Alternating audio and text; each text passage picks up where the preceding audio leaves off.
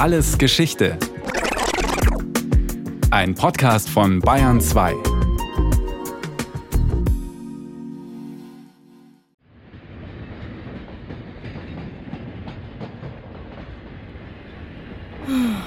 Eins am anderen. Und so hässlich. Alles irgendwie braun-grau. Zugeklappte Fensterläden. Da auch. Bestimmt wegen der Hitze. Da hängt sogar Wäsche. Alles so nah an den Gleisen. Wahnsinn. Oh, ist das jetzt noch ein Vorort oder sind wir endlich da? Wo endet die Stadt? Wo fängt die Landschaft an? Das ist heute kaum mehr sichtbar. Damals waren die Differenzen zwischen Stadt und Land einfach viel größer. Wenn man ein Stadttor durchschritten hat, hat man nicht nur einen anderen Rechts- und Kulturraum betreten, sondern eben auch einen völlig anderen Raum. Dieter Hassenpflug, Professor an der Bauhaus-Universität in Weimar, sein Lehrgebiet Sozialgeschichte der Stadt. Wenn man jetzt vergleicht die spätmittelalterliche Renaissancestadt mit den heutigen Städten, dann sind die heutigen Städte natürlich sehr viel größer. Das heißt, sie haben mehrere Zentren, eine ausgeprägte Funktionsspezialisierung, zum Beispiel Wohnen und Arbeiten, sind sehr häufig getrennt.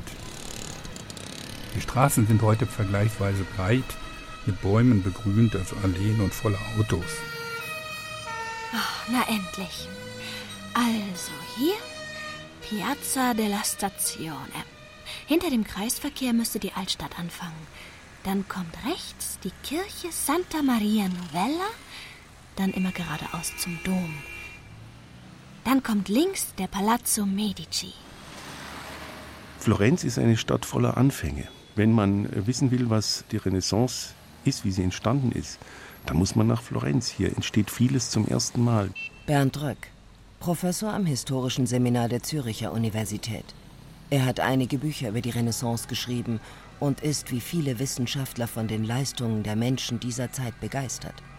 Einer kulturellen Epoche, die das 15. und 16. Jahrhundert umfasst und übersetzt Wiedergeburt heißt. Sie beendete das sogenannte dunkle Mittelalter in Europa, und das sei besonders an den Städten ablesbar, meint sein Weimarer Kollege Dieter Hassenpflug. Ich betrachte die Renaissance als eine urbane Kulturrevolution. Also wenn wir über Mittelalter reden, reden wir über eine lange Periode, in der die Stadtkultur faktisch keine Rolle gespielt hat. An die Stelle römischer Städte waren Herrensitze oder Domänen oder Bischofssitze, sogenannte Civitatis, getreten. Also all das, was wir heute gelegentlich nochmal so als Burgen und Ruinen in der Landschaft herumstehen, sehen.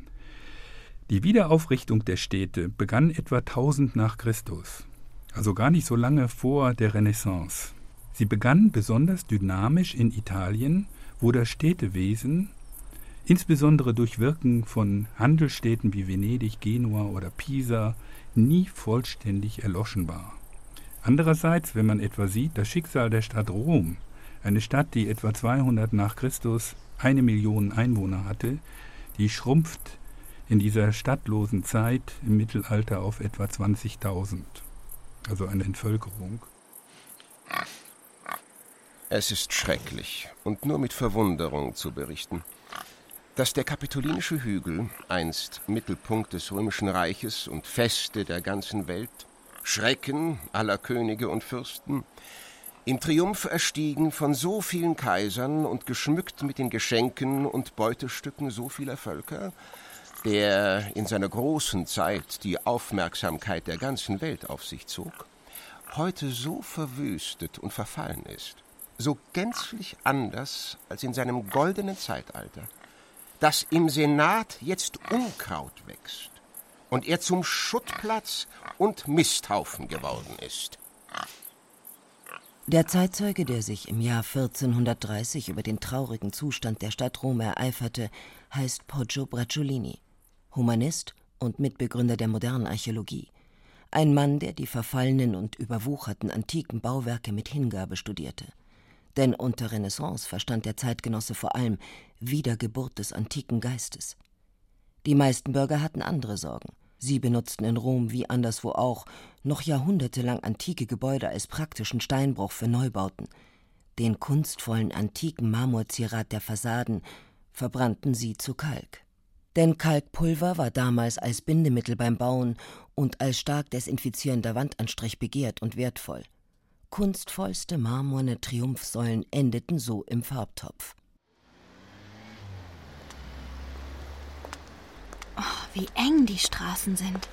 Sogar wenn ich den Kopf ganz in den Nacken lege, die Fassade vom Haus gegenüber kann ich nicht ganz sehen. Viel zu nah. Oh.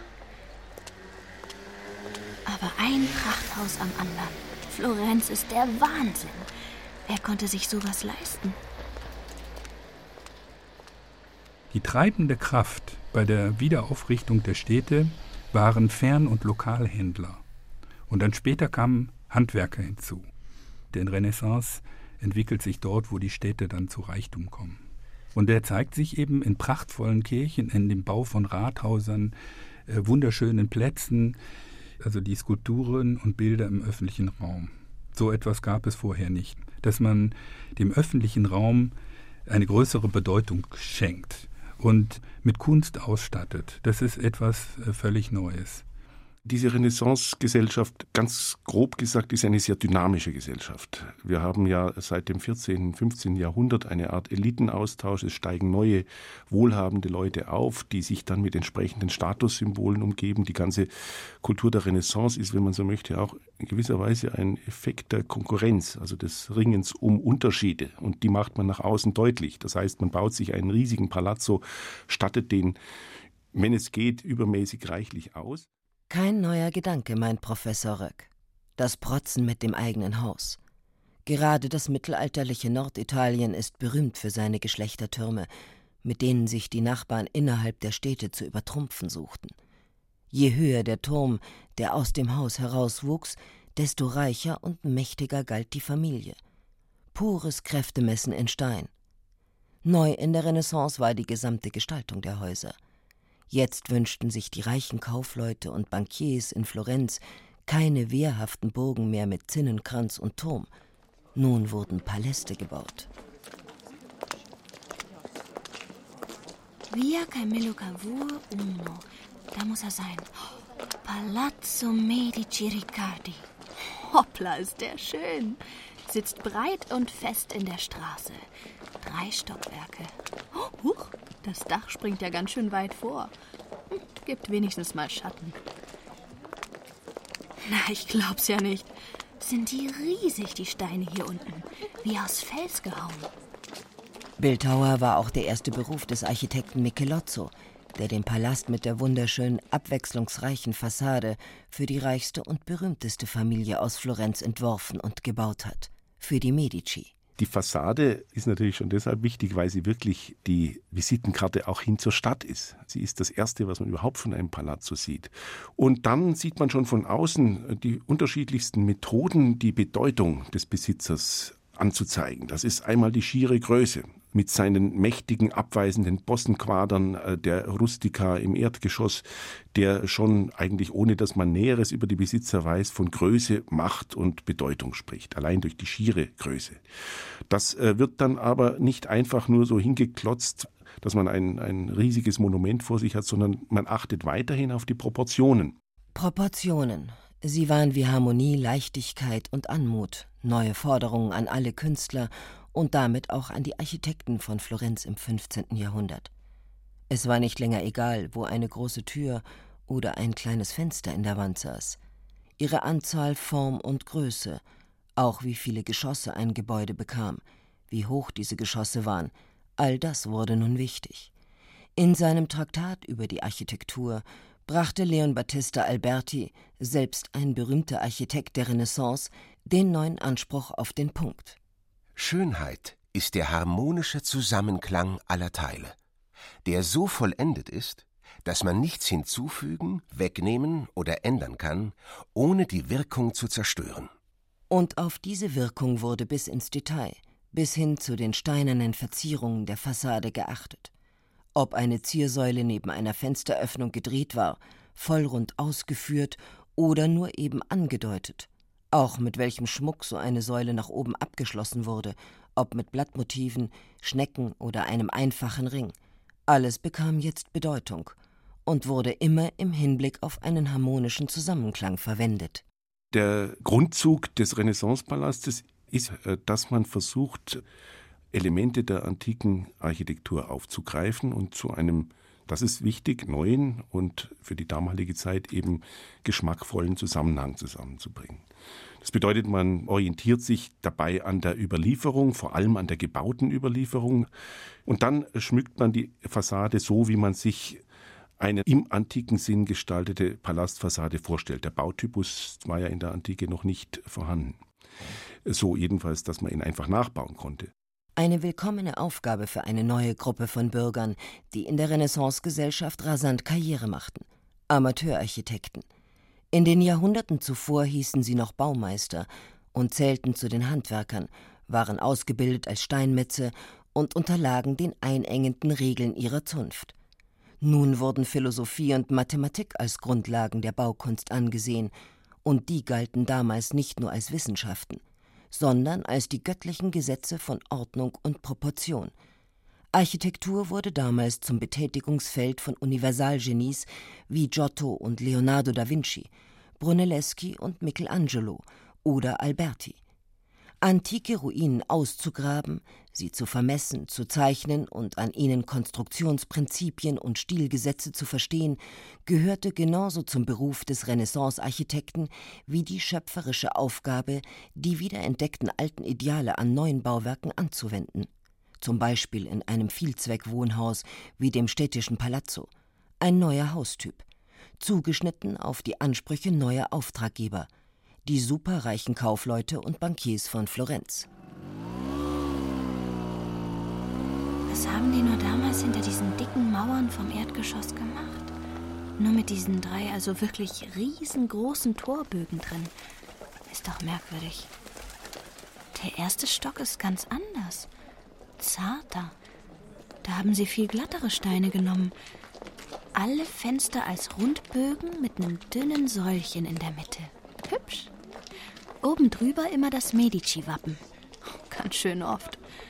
Und im zweiten das gleiche. Nee, ohne Wappen. Und da sind die Steine noch mal glatter. Sieht noch mal leichter aus. Also es gibt drei Stockwerke. Das untere, da waren die Pferdeställe drin, da wohnten die Knechte, aber da waren eben auch Kontore und Bankschalter, wenn man so will.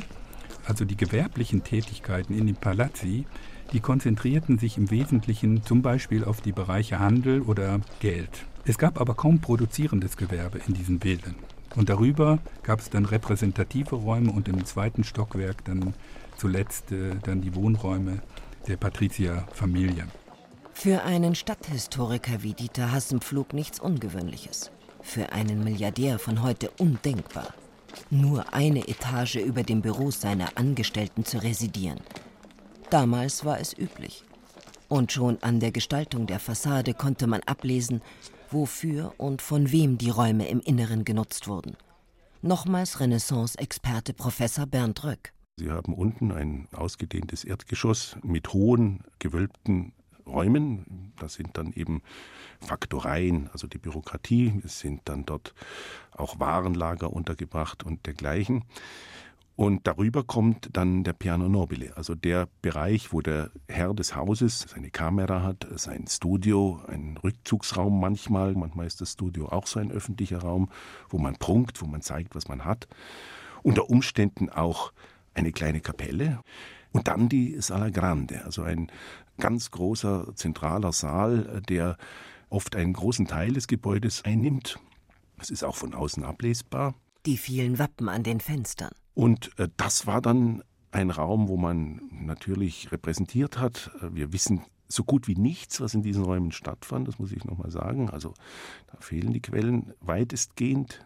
Aber da kann man sich dann schon äh, vor seinem geistigen Auge große Bankette oder äh, schöne Feste mit entsprechender musikalischer Untermalung vorstellen. Das dritte Stockwerk war entsprechend weniger repräsentativ. Sehr oft werden da nun Familienmitglieder gewohnt haben, vielleicht mal auch, wenn es besonders eng zuging, Bediente. Und der Eingang? Einfach einer von diesen Riesentorbögen im Erdgeschoss? Vielleicht der hier in der Mitte. Oh, der geht ja zu einem Innenhof. Ob ich da rein kann? Total schön. Quadratisch, rundrum Arkaden. Und hoppla, lauter Statuen. Oben wieder diese Rundbogenfenster. Wirklich schön. Also diese Innenhöfe sind tatsächlich eine ganz typische Eigenheit des Renaissance-Palazzo. Das sind natürlich auch Bereiche für repräsentative Zwecke. Man kommt dort an, man kann von dort aus dann auch den Palazzo über eine aufwendige Treppe betreten. Man wird sofort mit dem Geschmack des Bauherrn konfrontiert, der den Innenhof wieder schönstes Beispiel sicherlich der Palazzo Medici mit Statuen schmücken lässt, der sich darum bemüht, dass die Säulenkapitelle der Umgänge der Arkaden besonders präzise nach antiken Vorbildern gestaltet sind, vielleicht auch einmal auf interessante Weise variiert werden. Allein die Architektur eines solchen Innenhofes kann dann zu Diskussionen, zu gelehrten Gesprächen über möglichst geschickte architektonische Lösungen Anlass bieten und hat das sicher auch im 15., 16. Jahrhundert. Wirklich unter sich waren Bewohner eines Palazzo damals nie.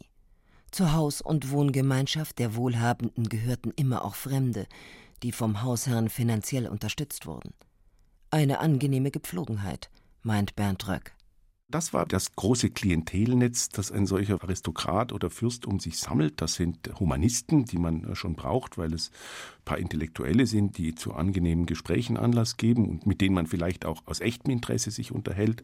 Künstler aller Art, wenn man die bekommen kann, da liefert man sich auch eine enorme Konkurrenz dass dann der Maler, der Bildhauer auf eine Zeit lang ein Mitglied der Familie wird. Also dass das immer solche riesigen Gesellschaften waren, wie äh, so ein populäres Bild aussieht, äh, das ist sicher ein Mythos. Die durchschnittliche Haushaltsgröße im Florenz jener Zeit lag vielleicht bei vier, viereinhalb Personen. Das heißt, es gab Haushalte, die sehr viel größer waren, aber natürlich auch viele kleinere, die in etwa unserer Kernfamilie entsprechen. Natürlich hat so ein Haushalt äh, wie der des Cosimo de Medici schon eine ganz erkleckliche Zahl von Leuten, sicher ein paar hundert Bediente in den verschiedenen Landsitzen und im Stadtpalast, im heutigen Palazzo Medici Riccardi.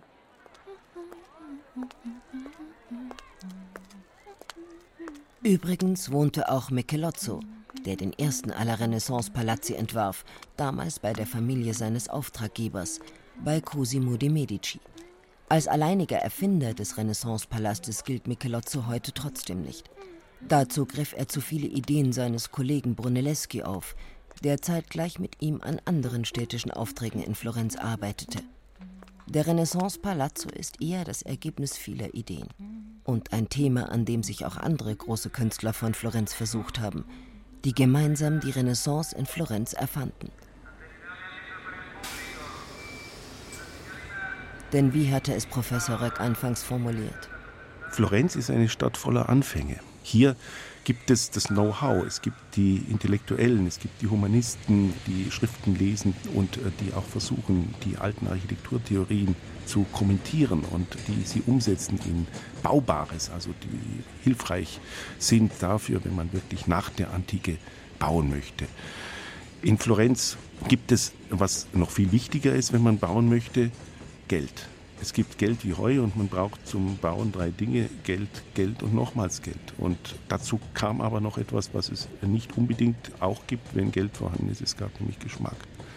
Leute wie Cosimo de Medici oder auch Giovanni Rucellai, beides große Auftraggeber in ihrer Zeit, hatten einen exquisiten Geschmack. Sie interessierten sich sehr intensiv für die Bauaktivitäten und äh, kümmerten sich darum, dass dann eben wirklich etwas entstand, was man heute als avantgardistisch bezeichnen würde. Es war also tatsächlich Trendsetting, was dann von Florenz ausgehend ganz Italien ergriffen hat.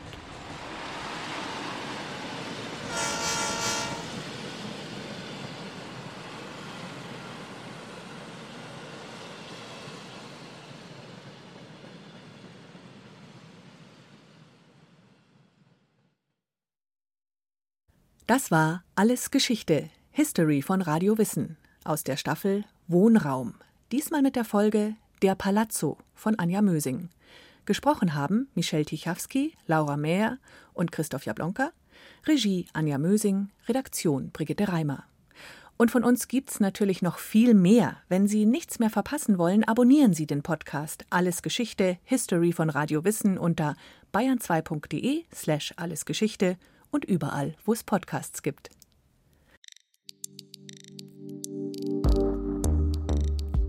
Wenn Ihnen dieser Podcast gefallen hat, dann gefällt Ihnen vielleicht auch unser Podcast. Wir sind Hannes Liebrand und Niklas Fischer. Zwei Historiker von der Ludwig-Maximilians-Universität in München. In unserem Podcast Tatort Geschichte verlassen wir den Hörsaal, um über bekannte und weniger bekannte Verbrechen aus der Geschichte zu sprechen. Wir stehen zum Beispiel in der Redaktion des Figaro, einer der wichtigsten französischen Tageszeitungen, als im Jahr 1914 plötzlich die Frau des amtierenden Finanzministers das Büro des Chefredakteurs betritt und unvermittelt mehrere Kugeln auf ihn abfeuert. Oder wir beleuchten einen der blutigsten Banküberfälle der Weltgeschichte. Mittendrin der junge Josef Stalin. Wenn Sie hören wollen, wie True Crime auf History trifft, dann sind Sie bei uns genau richtig. Tatortgeschichte gibt es unter bayern2.de slash podcast und überall, wo es Podcasts gibt.